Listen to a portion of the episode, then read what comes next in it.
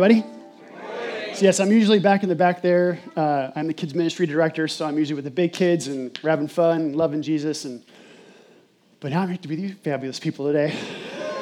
So I'm going to take a minute and take it all in. So first, I want to I want to thank the Holy Spirit for being here this morning and uh, pray us into the sermon. Okay, so you can bow our heads with me. Father, thank you so much for today. Thank you for this day. Thank you for your spirit that's already in this place.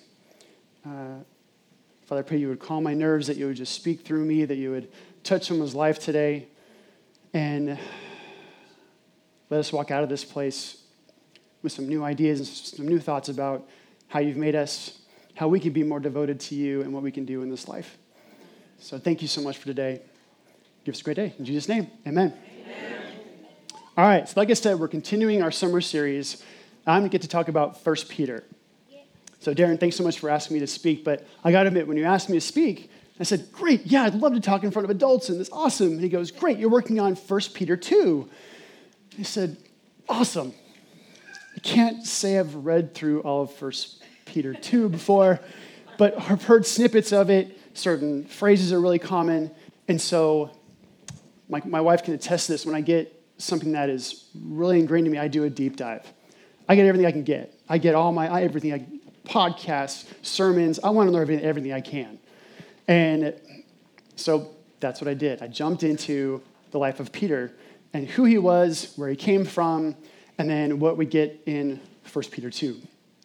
So, yeah, so in, in college, I loved my sports med classes. And so I studied hours upon hours of injuries, healing, how to take care of people, just as much as I get my hands on in Colorado, I was a firefighter and an EMT, and I've, I've always been, even when I was like five, I've got pictures of me in bunker gear of how fire's made, how to control it, how to take care of it, how to, what makes it. So I could read everything I could read. Give me more, give me everything. My favorite time period in US history is the, is the Civil War. It's, it's a path to freedom for people, and I can't tell you how many times I've watched the Ken Burns documentary of the Civil War about both sides and reading more about it and learning more about it. Recently, when we started our farm, my wife and I Tanya own a chicken farm, and it was all about chicken coops. so, how other people did it, good ways to build them, structures to use, how many they could hold, the whole nine. Like, just give me more, whatever I could read. So that's what I did for Peter's life. So we're going to go a little as, as, a, as a teacher, I'm going to go a little, you know, a little, little history, so be, be prepared. There will be some audience participation, so don't fall asleep. I'll try to make it cool. So his original name was Simon. Okay, he was a fisherman, and so I'm going to use that name on purpose to start out this morning, and I'll, I'll tell you why in a little bit. So his name is Simon. He's a common man. He was strong. My buddy HT talks about his hands that we've talked about. They're rough. He did hard work. He was out in the sun. He was a, he was a sailor. He knew the winds, he knew the sea, and how to navigate them. So I got to say that he was a strong guy. And I think he kind of, I think he took that to himself that he was a strong person. Um, and so he spoke in common language.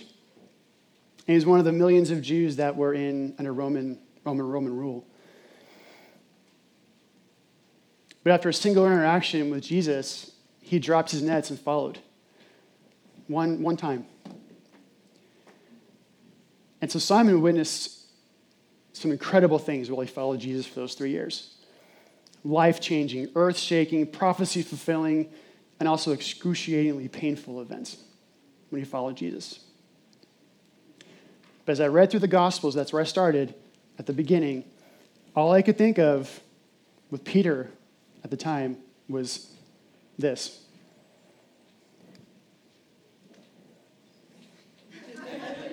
that. Simon, just stop talking. And I'll explain why. In Luke 5, uh, we see Simon and his friends fishing, and they're getting skunked. They're not getting a thing. So Jesus comes along the waters and says, Why don't you go out to deeper waters? Well, Peter chimes in with, But Master, we've been doing this all night and we haven't caught a thing. Well, I can see Jesus with a little, go a little deeper. He shrugs his shoulders, okay. And he goes out and he catches so much they have to have for help, and they almost capsize. Amazing blessing, but first he had to pipe in with that. in Matthew 14, tells the story of Jesus walking on the water. Okay? A man's walking on the water on a sea that he's used to. Peter's seen this ocean before. He, he knows what it's about. And there's a guy walking on it. But then Simon comes up with the, if it's truly you, tell me, tell me to come out to you.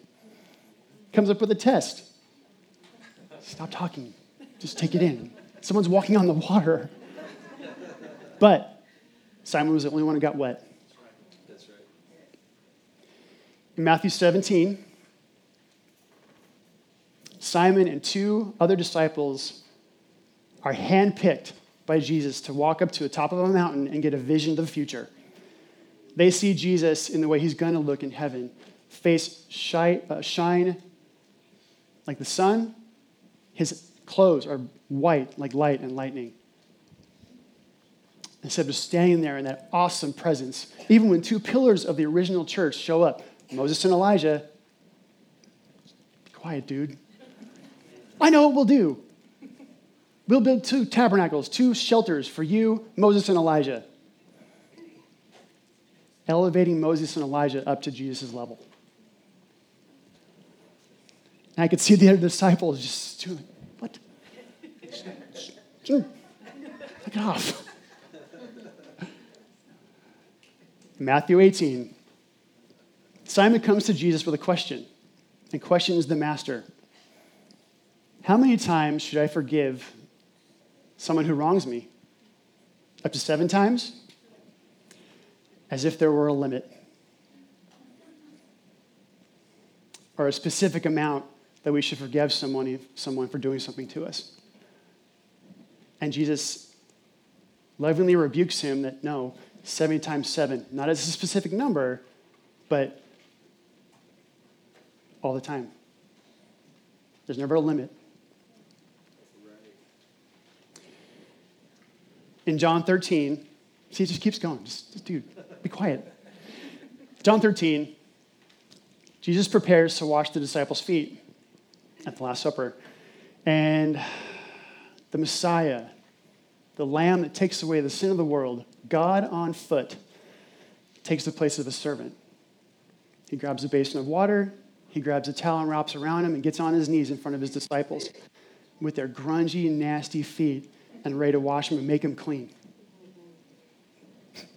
And with the most captain obvious statement Lord, are you going to wash my feet? That's what he's doing. Duh. No, you'll never wash my feet. Just accept it, man. And Luke 22, this one kills me. Peter's denial of Christ. Jesus foretold it that he was going to deny him three times before the rooster crowed. Peter says, No, I'll never deny you, Lord. And he actually does it. And the worst part is Christ, through his judgment, locks eyes with Peter. Simon locks eyes with Simon. And Simon goes out and weeps uncontrollably because he know he did it. He says, I never knew him. That's not, my, that's not me. I don't know what you're talking about.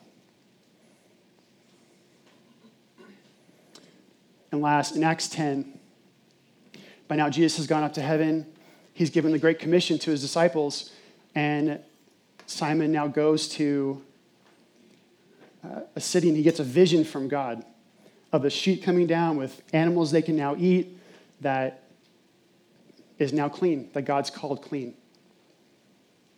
And God tells him, Rise, kill and eat. He responds with, Surely not, Lord. I've never eaten anything impure or unclean he's still rebuking, he's still fighting the system that's coming down that Jesus gave him. And it wasn't until Acts 11, but sorry, Acts 10, he goes to a, a Gentile's house. sees the Holy Spirit come upon the household, baptizes everybody that are Gentiles, and leads them to Christ. Well, Peter was a Jew.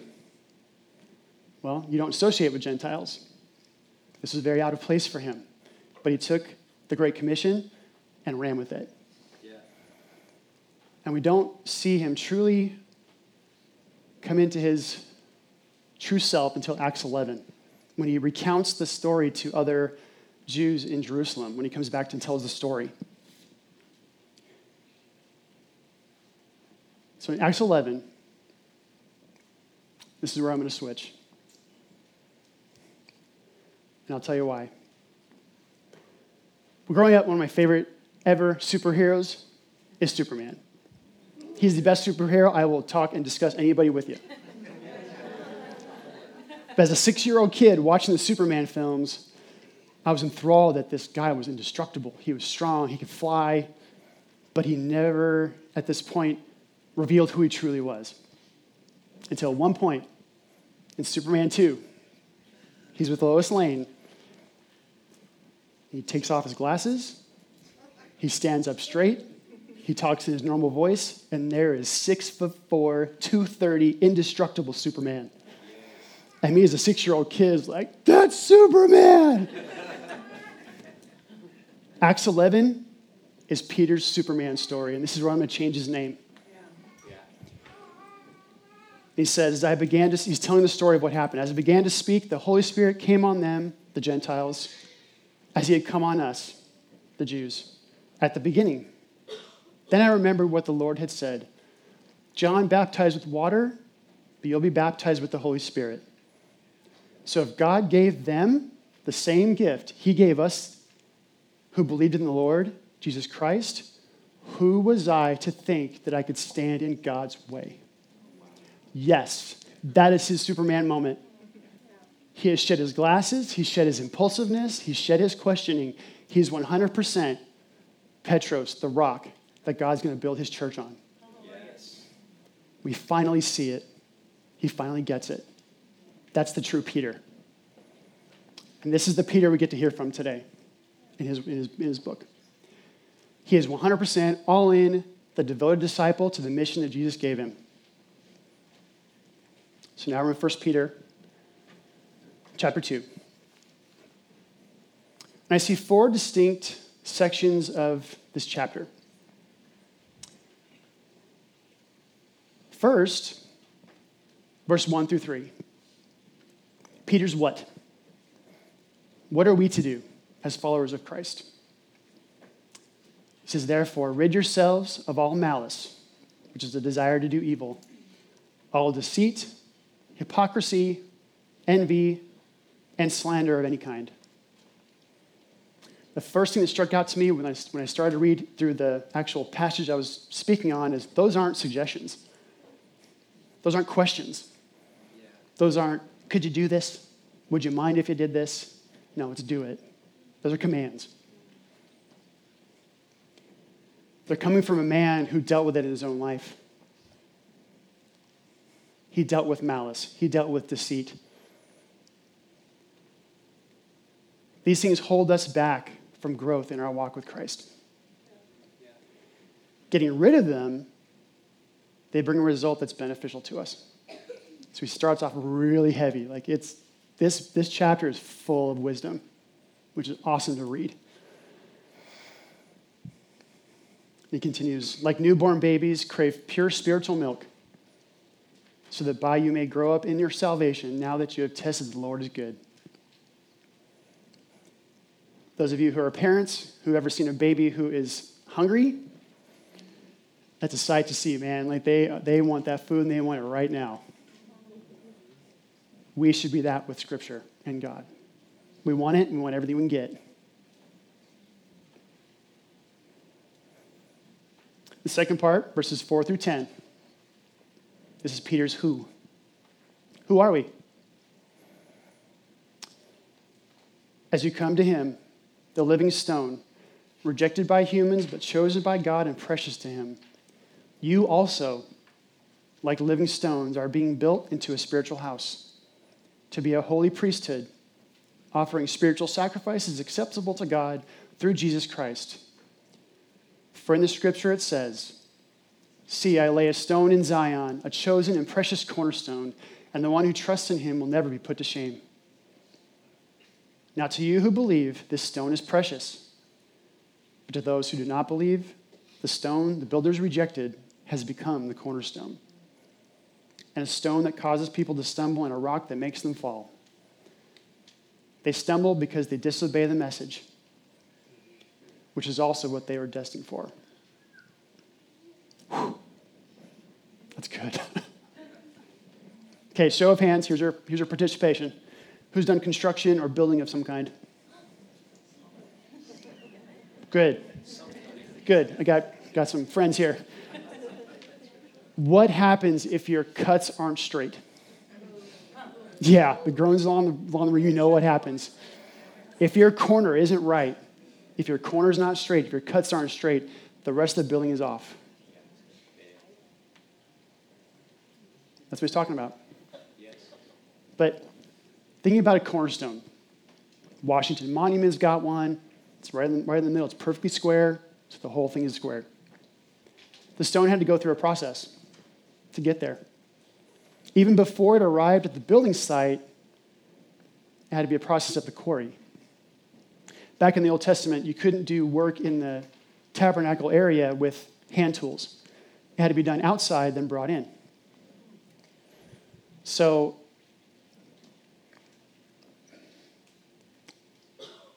if it wasn't strong, it wasn't square and flat, then the rest of the building wouldn't be straight, level, and it could collapse.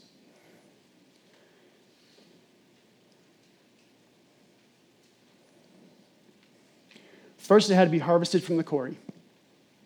Usually, big slabs get cut off and then down to the ground then it needs to be broken down to smaller chunks to an actual workable section. Next, it had to be selected from among the other stones. A master builder would go out there and, I'll take that one. But it's not finished yet. It had to be worked on.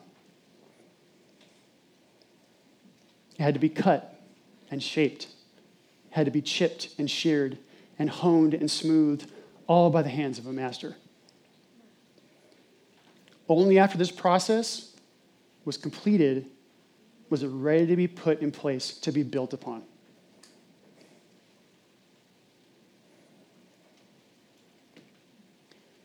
And Peter continues in his, in his, But you're a chosen people, a royal priesthood, a holy nation, God's special possession that you may declare the praises of him who called you out of darkness into his wonderful light. Once you were not a people, but now you are the people of God. Once you had not received mercy, but now you have received mercy. He's talking to Gentiles.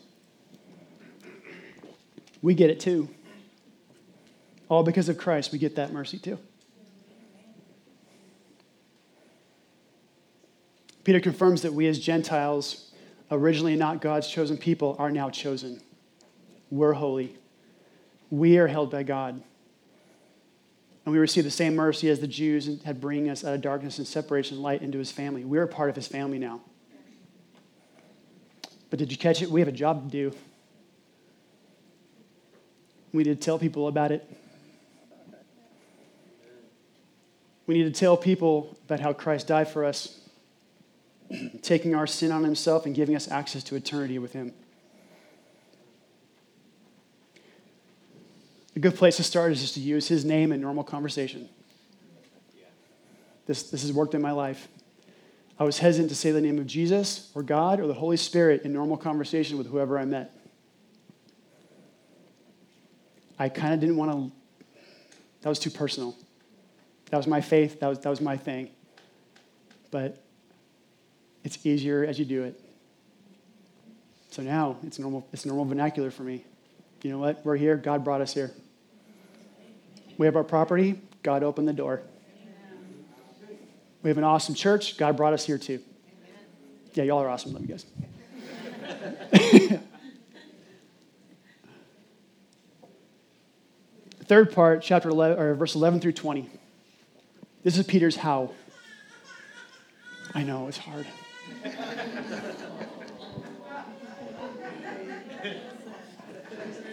Just so you know, I totally needed that right there. That was great. I love when babies are in here. Uh, Peter's how. How are we to live in this world?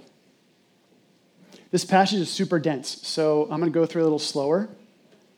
Let the statement sink in, okay? And so this is tough to swallow, even when it refers to positions, people in positions of authority. So, dear friends, I urge you, as foreigners and exiles, to abstain from sinful desires which wage war against your soul. Again, not a suggestion. We're supposed to do that. Live such good lives among the pagans that though they accuse you of doing wrong, they may see your good deeds and glorify God on the day he visits us. Be an example to those around you.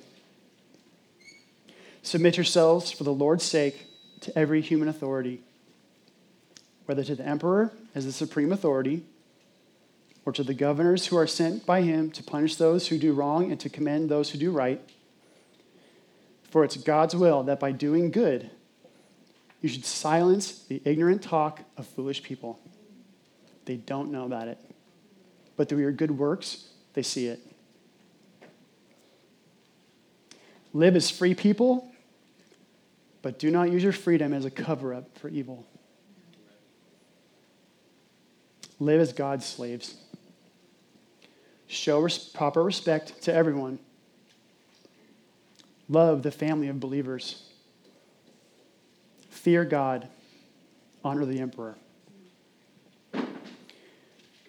Slaves, in reverent fear of God, submit yourselves to your masters, not only to those who are good and considerate, but also to those who are harsh. For it is commendable if someone bears up under the pain of unjust suffering because they are conscious of God. But how is it to your credit if you receive a beating for doing wrong and enduring it? That's just punishment. There's consequences for actions we make. But if you suffer for doing good and endure it, this is commendable before God. I'll extend this to coaches, to teachers, tag students, your bosses, my, my harsh lead pastor here. I submit to whatever Darren says. He is put in authority for a reason. I will yield to his, his, his better idea. So I told him I wouldn't, I wouldn't mention him up here, but I'm, I, I got to be a doting dad up here about my son, Micah. Love him. We're very proud of him. He's able to play on some traveling baseball teams for the summer. Well, he's, he's encountering other types of coaches. And this one got my blood boiling. One single interaction, the coach benched him for the entire game. Now, yes, he's my son. My son can play. My son can play baseball. Thank you. Yeah, thank you. And the coach benched him after one little instance, one little weird interaction had happened. And I'm at home while my wife Tanya's out on the trip, and she's telling me about this, and I'm just getting, don't do that to my kid. It's my son. But you didn't quit, you didn't complain, you were a good teammate, and you kept playing your game. I'm really proud of you for that.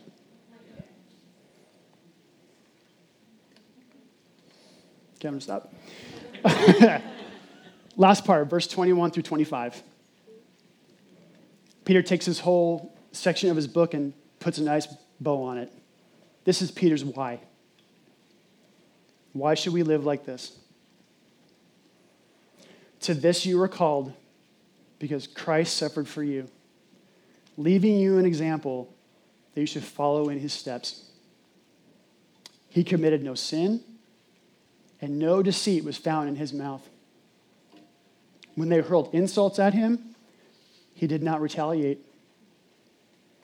He entrusted himself to him who judges justly. He himself bore our sins in his body on the cross, so that we might die to sins and live for righteousness. For by his wounds we've been healed. For you were like sheep going astray, but now you have returned to the shepherd and the overseer of your souls. One translation says, guardian of your souls. That's awesome. That's so awesome. He's the one we, we emulate. He's our example because he first did it for us. He did it first. Peter takes this whole thing and points it right back to his master, the one that he followed. There's no better example to follow in life. He encountered it all, and he bore it all with such grace and love for us. So, in closing this morning, I have a couple challenges for you. Something you can maybe take home with you and think about throughout the week as you, as you go on. Number one, will you pray a dangerous prayer? A prayer for God to open your heart and your eyes to any kind of malice or deceit hypocrisy or envy or slander of any kind. I call it dangerous because the devil doesn't want you to utter those words. He wants that junk in your life and he wants you blind to it. But as the Spirit reveals it to you, it can be brought into the light and worked on. Ask Him to reveal it to you. But expect pushback. Expect distractions. Expect something else to come into your mind and not pray that prayer. That's why it's dangerous. Because it's so powerful. And number two,